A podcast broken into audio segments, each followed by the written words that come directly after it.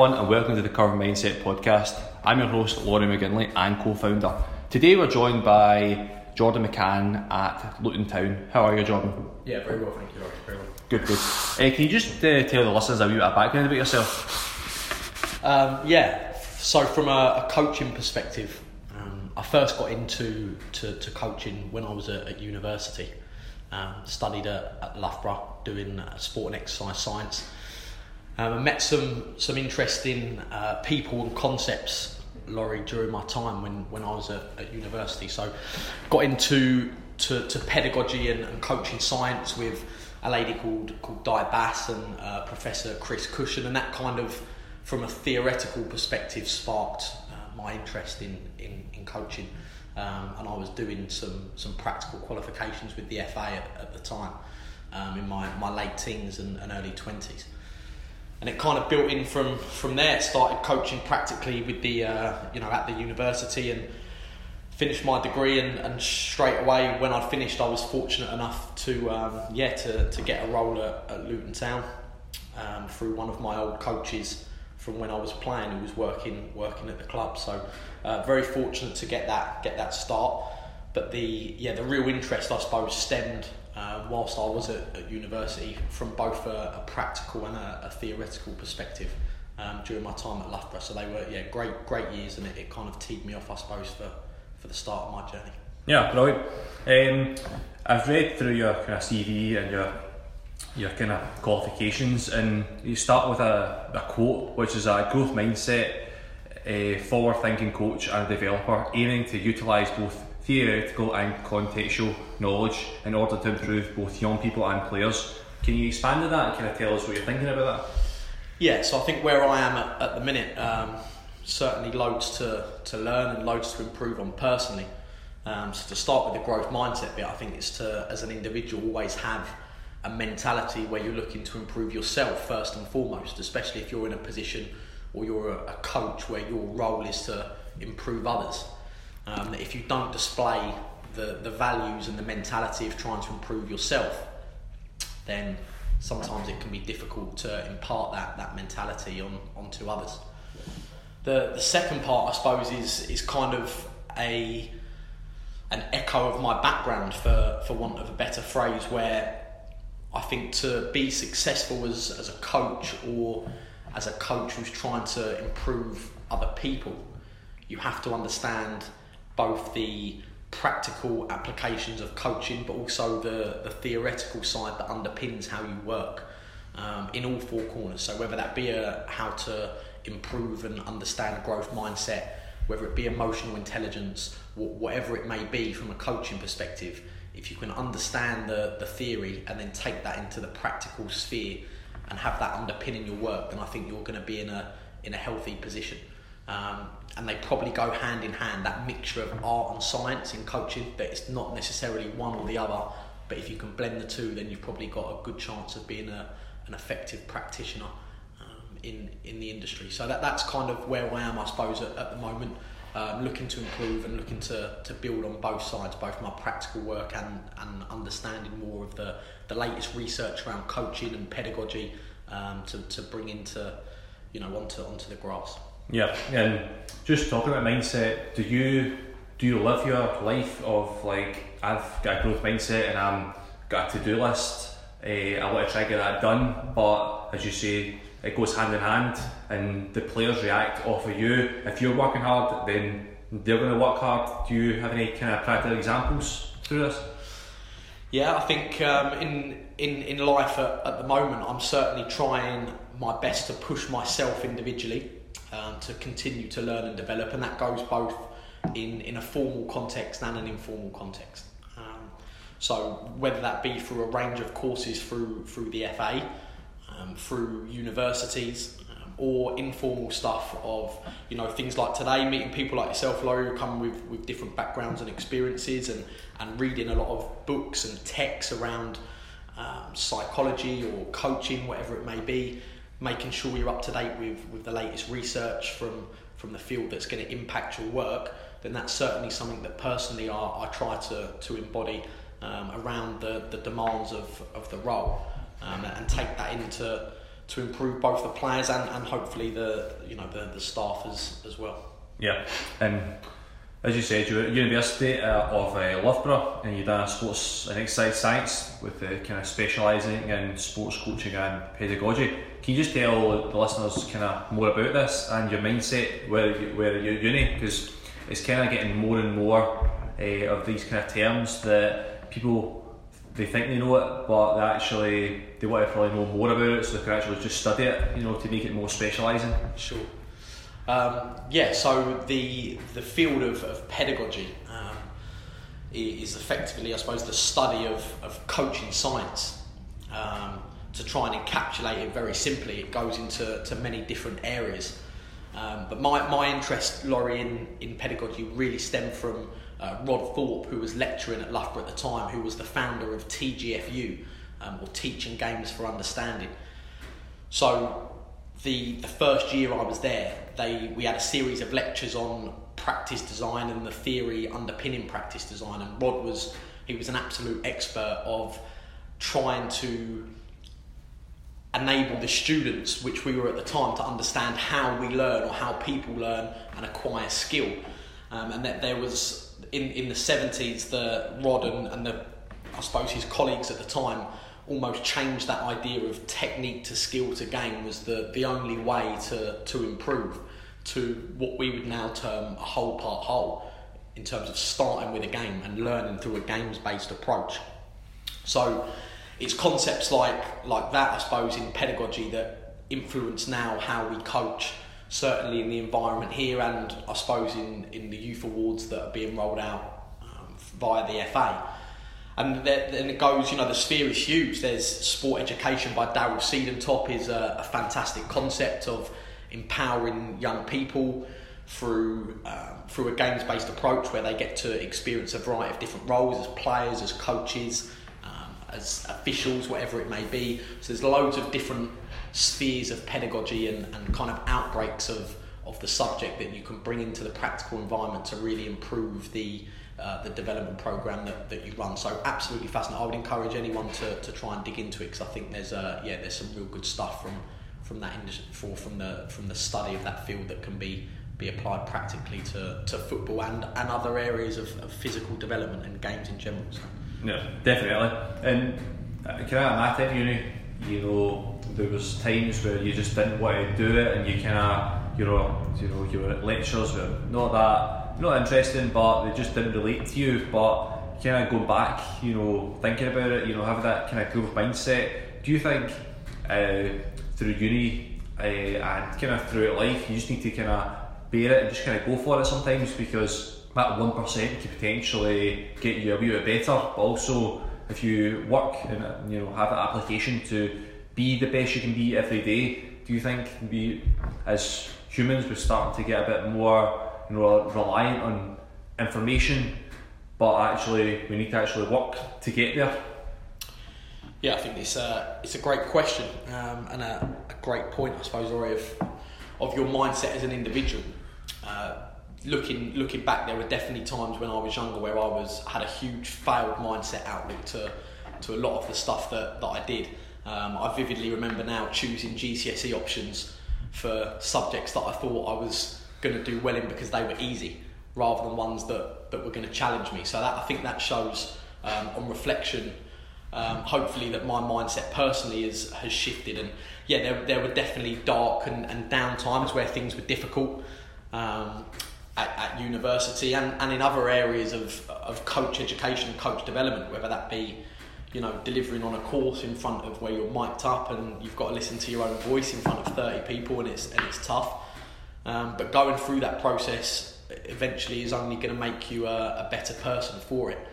And I suppose the one bit of um, advice that I've had that I felt's been useful for me personally would be just to embrace as much feedback as you can from them experiences, whether that be positive or negative. Um, because ultimately, the more feedback you get, from as many different angles as you can. It's only going to enable you to, to reflect more coherently with a wider a wider amount of information that can make you a, a, better person. But you've got to be strong emotionally and have a high level of emotional intelligence, I think, to deal with that from from all angles. But uh, yeah, great advice. Don't take criticism personally. Value all the feedback that you can get, and that should enable uh, enable you to move forward in a yeah, hopefully a clear and concise concise manner. Yeah, and as you were saying, feedback. A lot of people, you know, look for feedback, but the I think what I'm saying is, see when people receive feedback, they they want to have good feedback, and then see the the bad feedback how do you think people deal with it these days? Because you could have four, five pieces of great information, and then it could be just something to work on. But as you say, you need to have that kind of resilience and emotional to try and keep yourself level-headed. Do you think more people are starting to get a bit more, you know, like I need to know more, but I'm not. I'm afraid I'm going to get uh, criticised, but I think the best way is, you know, failing is successful sometimes. And do you think more people in coaching are afraid to go and ask for help sometimes? Because, like, from previous experiences, you know, that 1% or that, that extra half an hour of chatting to someone could potentially make you a 10 times better coach. But again, feedback has to come from the, the relevant people because sometimes the feedback can be not from the right person, but from the person who might not be in the same field as you. Yeah. Yeah, I think the, the concept of feedback is, um, again, it's it's very interesting. My, I suppose where I am at the minute, if, if we draw drew a graph, um, a typical line graph, your the level of feedback you give is, is going to be directly correlated to the rapport, the relationship you have with that person. So if you've got a strong relationship and you've worked with someone for a long time, uh, and the rapport and the trust is high, then the level of feedback you can give can be to, to a higher level because that trust is already there between between the two of you when you converse. And at, at the club here, we've got uh, an array of, of staff, some who have been here for five or six years, and we've worked together for a, an elongated period of time. And I think that if there's negative feedback or um, feedback that's of a critical nature, when you've got that high level of rapport, that the people can generally, the coach can generally deal with that. If you haven't got that level of trust and rapport, maybe they're a newer member of staff, then you might have to be cl- a bit, um, yeah, a bit cleverer. Use a bit of nous in terms of how you deliver maybe some not so good feedback to make sure that one, it doesn't affect the, the confidence of, of that individual, and then work with them around things like you know developing more of a, a, growth mindset and a bit of resilience to embracing that type of feedback that ultimately as long as you're providing it for the good of them and they can understand that that it's there to help them improve then hopefully over time they, they can they can embrace that. And I suppose the final thing on, on that would be when you're giving when you're giving feedback be prepared to receive it as well. So if you're going to challenge someone, be prepared to be challenged back and, and show them, show the values that you want the staff to, to embody and that you can embrace and also take on some some critique um, or some some negative feedback as, as an individual and then it's more likely that the staff you're working with will embody that as well. Yeah, and sorry, I'm just going back to feedback. So I've got a variety of different questions, but it's quite interesting just chatting about, you know, off tangents. It was more interesting sometimes, yeah. but I read a book, uh, Ego is the Enemy. Do you think ego is sometimes the enemy of ourselves, or do you think from if you've got a kind of that mindset of I, I, I know I'm a good coach, but I know I could get better, but working with maybe the older kind of your 16, 17, 18 year olds who might have been, you know, given everything, you know, like the like the usual kind of boots and all these things compared to people who have worked hard? Do you think there's a shift of mindset with the when you're coaching different kind of players and the kind of egos you have to deal with? You know, and just maybe going back, as you said, you kind of work with the first team. Sometimes do you need to? Do you think the and with the first team manager, do you think you need to try and balance all this out to try and make it more realistic? Um, yeah, p- potentially. I think maybe the the level that we work at comes into to play there. Our young players, you know, they don't get paid an extortionate amount of money or have, um, you know, a lot of sponsorship deals at a, a, very young age group. So I know in, in different environments, the you know the bigger Premier League clubs, maybe that plays a bit more of a of a factor. Um, from a coaching perspective, I think ego is is interesting, whether it's termed ego or self perception. Um, it's it's an interesting concept.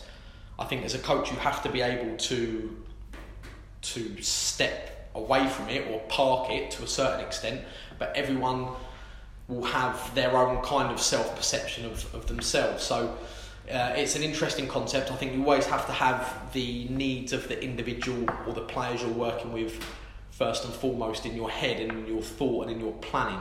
And that's crucial to making sure the players get the best the best possible education and, and development opportunities that, that they can and sometimes that involves yeah ma- you know making some some decisions that may seem odd or um, devising practices that may look you know very messy or very untidy because they're there to stress a certain individual or to bring out a, a certain a certain learning point so yeah I think it's it's crucial in in in, in coaching that we have the ability to to put what's necessary above above ego or above self perception. But I do think that the concept to say you have to have no ego, I think is not impossible. But I think everyone as a coach has a self perception of of themselves in in the way they work, and it's about how you manage that, that that's crucial.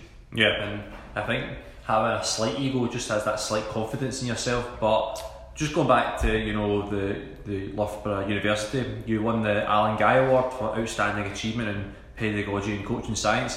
What was your kind of mindset when you kind of won that? And did you feel that you know what I've actually achieved something, but I want to learn more and more and more about it? Yeah, pr- proud, um, proud moment um, to, to to be given to be given that award for, for my work in, in the final year.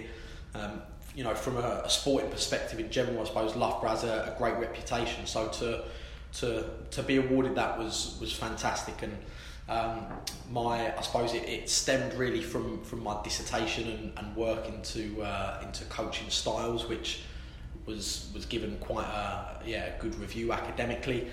Um, so yeah, re- really really pleased. I, I picked up so many things during my time at, at Loughborough that are still you know I'm still using personally now. We still use at, at the football club in our development program. Um, you know we've just chatted briefly outside and the concept of sport education we, we've rolled out and had as part of our futsal program for the last five or six years here now, where we've had players as young as nine and ten managing and coaching their own teams in mini tournaments and things like that to you know just to add to, to their learning the variety of experiences that they get and that was something I picked up through um, yeah through my, my work at Loughborough so extremely extremely proud to have a base knowledge and um, it's something to, to be fair, Larry, that I probably need to revisit. If there's a criticism of, of myself, I, I probably haven't stayed as up to date as I would like to um, in in the field to, to get some, some novel stuff because you know day to day life takes right. over and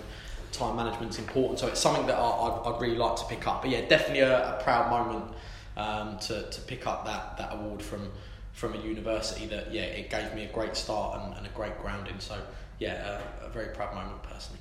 Yeah, and as I said, there's a lot of qualifications you have from your A license to your UEFA B futsal to kind of most one of the most interesting ones was the psychology for footballers, uh, level one to five. Um, I've heard it's an excellent course, but can you tell us kind of more about it and the kind of mindset when you're kind of working through, you know, the different kind of qualifications and potentially what was the most challenging one and the most exciting one? Yeah, um, start off, I suppose, with the, the psychology. The psychology, um, the psychology for football through the FA was uh, was quite a while ago now. The level five was run at, at Wokefield Park in Reading. I don't, well, they don't use it anymore now. They've gone to St George's, but some, uh, yeah, some some fascinating concepts across across the course.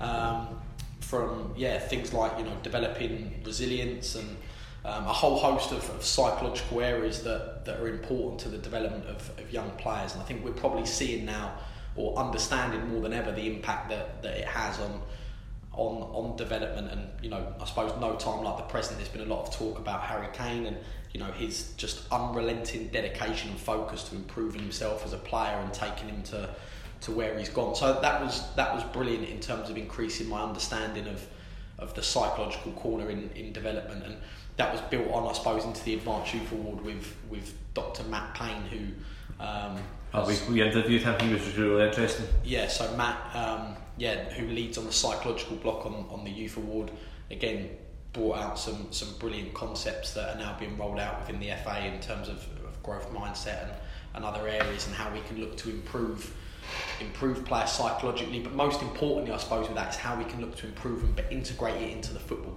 And that was key for me on the Advanced Youth Award. The, the old psychology for football, the, the levels one to five, were very theoretical based, but the Advanced Youth Award really takes that to a new level in terms of how you can bring that practically onto the grass with the players. So that, that was a, a, great development opportunity. Um, in terms of the most challenging course, interesting question.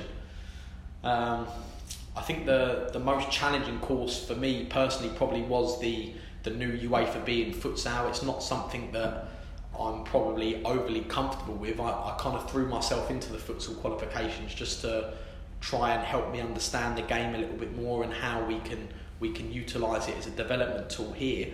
So the UEFA B was the uh, inaugural course, and I found myself with a lot of futsal experts on the course who understood the game a lot better than me. So um, out of my comfort zone massively, learnt a lot. Brilliant tutors, um, Ian Bateman, fantastic, Mike Skubala, the two guys at the FA who, who drive the, the futsal there, and, and Pete Sturgess, of course, who links in with the, the Fast 11s. Brilliant tutors, um, picked up loads, and it certainly helped, um, you know, enhance and, and enhance my knowledge and, and bring some, know, some additional additional levels of understanding to, to our program. So that was, was definitely the, the most challenging. But nothing but, but praise really for the FA courses. Um, I've, I've, you know picked up loads, and, and the Advanced Youth Award I think is, is the beacon or, or the pinnacle of um, of formal coaching courses. Certainly in, in youth development. Yeah, fantastic course. So yeah, very very good. Oh, brilliant! Uh, and just you've obviously challenged yourself to try and get to the next levels and uh, there's an elite head of coaching, a kind of three year program. Can you tell us what that is and your kind of mindset when you kind of started it? Yeah, so the uh, the EHOC program was rolled out, um, I suppose, 18 months ago now, um, in conjunction with the, the head of coaching role being introduced to E Triple P academies in in England um, via the, the Premier League. So we started um, in the Lake District last, God, yeah, last April, so 15 months ago, and it's it's been a, a hugely beneficial course from certainly from a football perspective, but more so from a personal development perspective. Um, some of the topics we've covered have been um, challenging, outstanding in terms of provoking thought, from leadership and management, emotional intelligence, um, just the I suppose the tip of the iceberg of of some of the, the things that, that we've covered. MBTI from a psychological profiling point of view, understanding how to work effectively with other people who have different personality types. Oh my god, where do we go? So much stuff. Mentoring, coaching, how to provide feedback, feedback models. It, it's it's pushed me so much over the last um, 15, 16 months, and yeah, I'm really looking forward now to uh, to cracking on with that from a personal development point of view over the next two and a half years. And um, back at the end of the month, in in Stratford to uh, yeah to, to continue that. And I suppose as someone who's got got loads to learn one of the things that's also been brilliant for me is to be in a cohort with outstanding um, outstanding people um, from from within the game and have access to uh, to knowledge from some some other um, heads of coaching across the country who are uh, yeah outstanding in terms of their their experience in terms of their delivery um, and, and their understanding the game, and that's been equally as important for me in my development, the access to, to them people to learn from.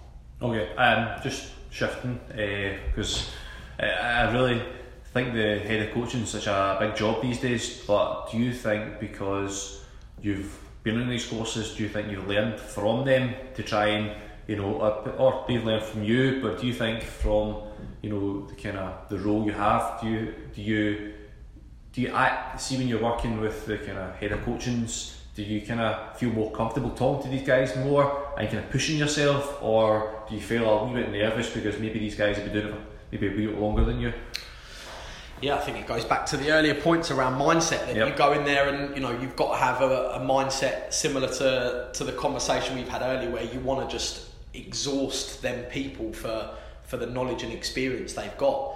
Um, and of course, sometimes there, there's a little bit of, of nerves or tension initially because you you know back self perception. Everyone kind of has that about themselves. But I think once you get over that and you can park that and, and not be too worried about um, how you come across, the main thing is you just have to you know realise and, and understand that there's a fantastic opportunity to learn and develop yourself personally, um, and, and you have to take that when you're when you're in a room with people of 40, 50 years experience of, of developing young players. Um, if you can't bring yourself to, to ask questions and try and maximise the you know the the knowledge that, that they've got, then you're missing a, a fantastic development opportunity personally. So yeah, you, have to you have to take them um, when when them opportunities arise because sometimes they can be be few and far between. Yeah, and uh, you are kind of is it an ECAS coach uh, mentor? Can you just tell us what that is and kind of what it stands for?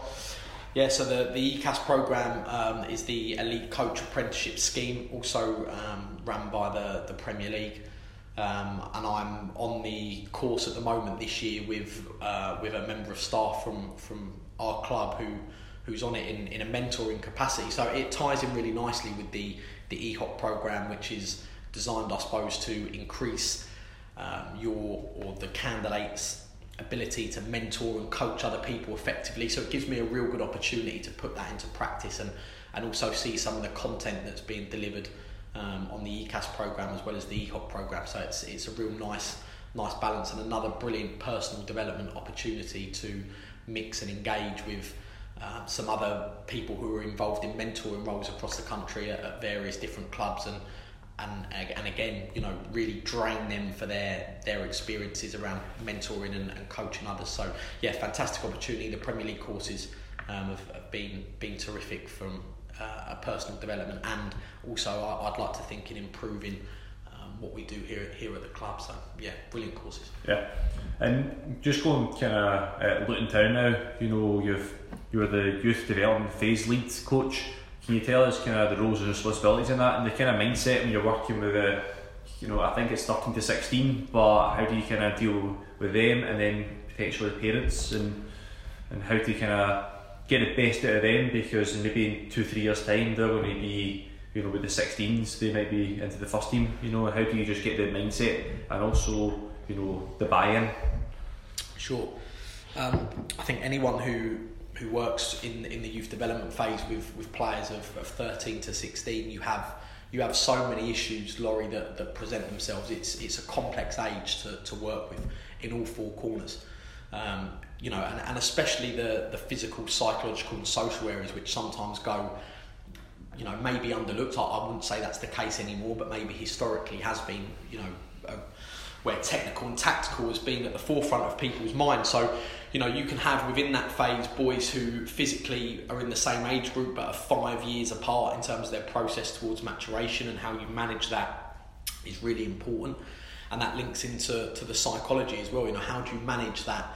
that late developer who, uh, you know, as an under 15 is still physically 11 and suffering from a bit of a lack of confidence maybe in certain areas. So that it's an absolute minefield. Um, I certainly don't have all the answers.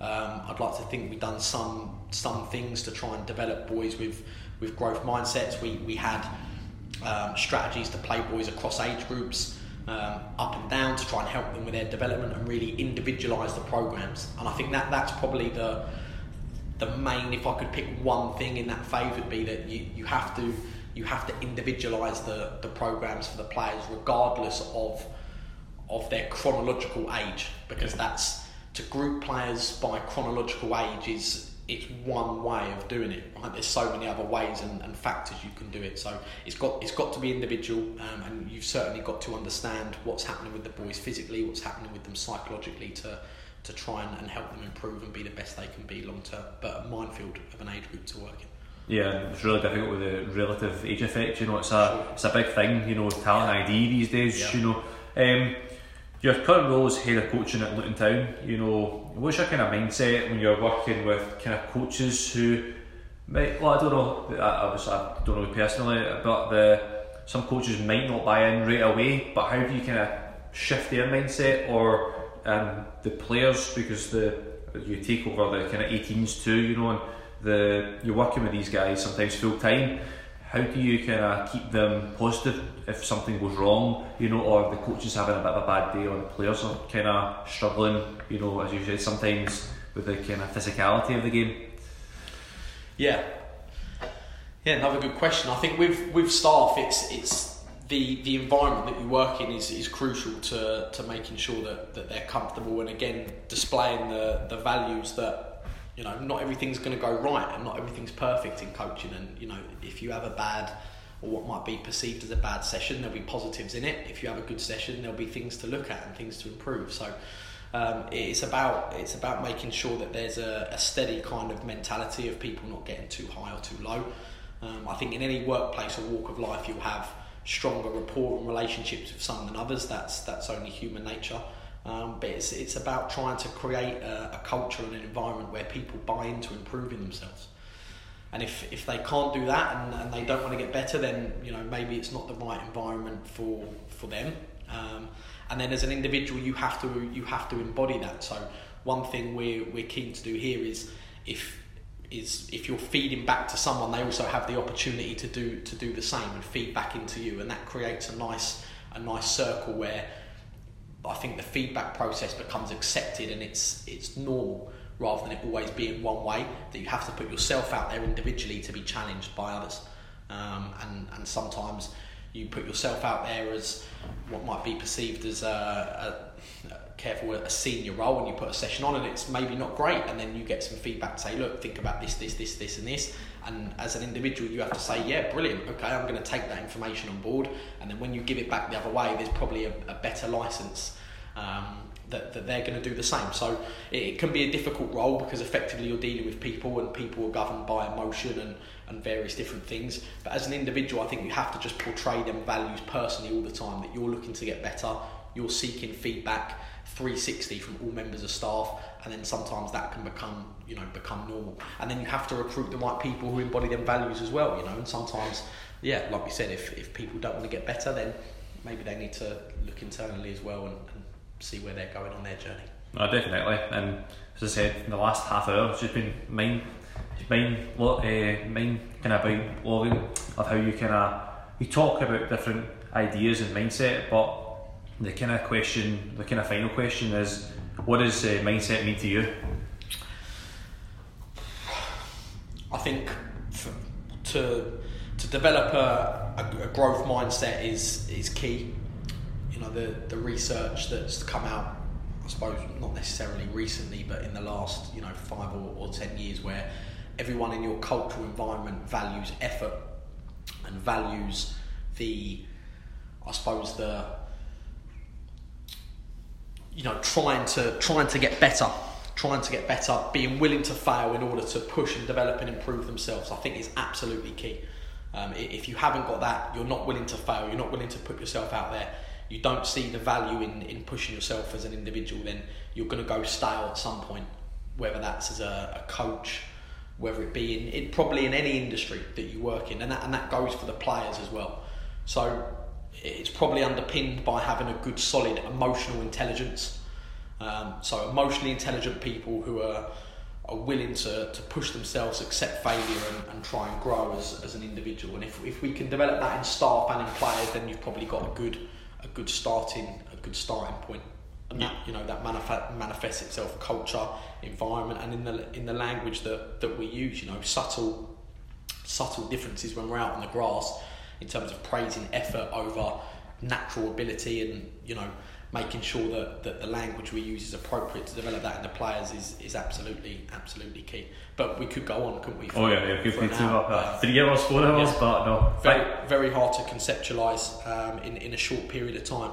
But I think in a nutshell, that would be it: is to you know to find a way of developing developing people, players who who are willing to push themselves um, and willing to learn and embrace from failure and feedback. And I suppose Matthew Syed's fail fast, fix fast is probably not a bad motto to uh, to go by. Yeah, perfect. Thanks again, Jordan. No pleasure. Thanks, Laurie. Thanks for listening. If you don't already, give us a follow on Twitter at The Curve Mindset and please like and retweet the podcast. And also, if you can, leave us a review on SoundCloud or Anchor. Thanks for all your support.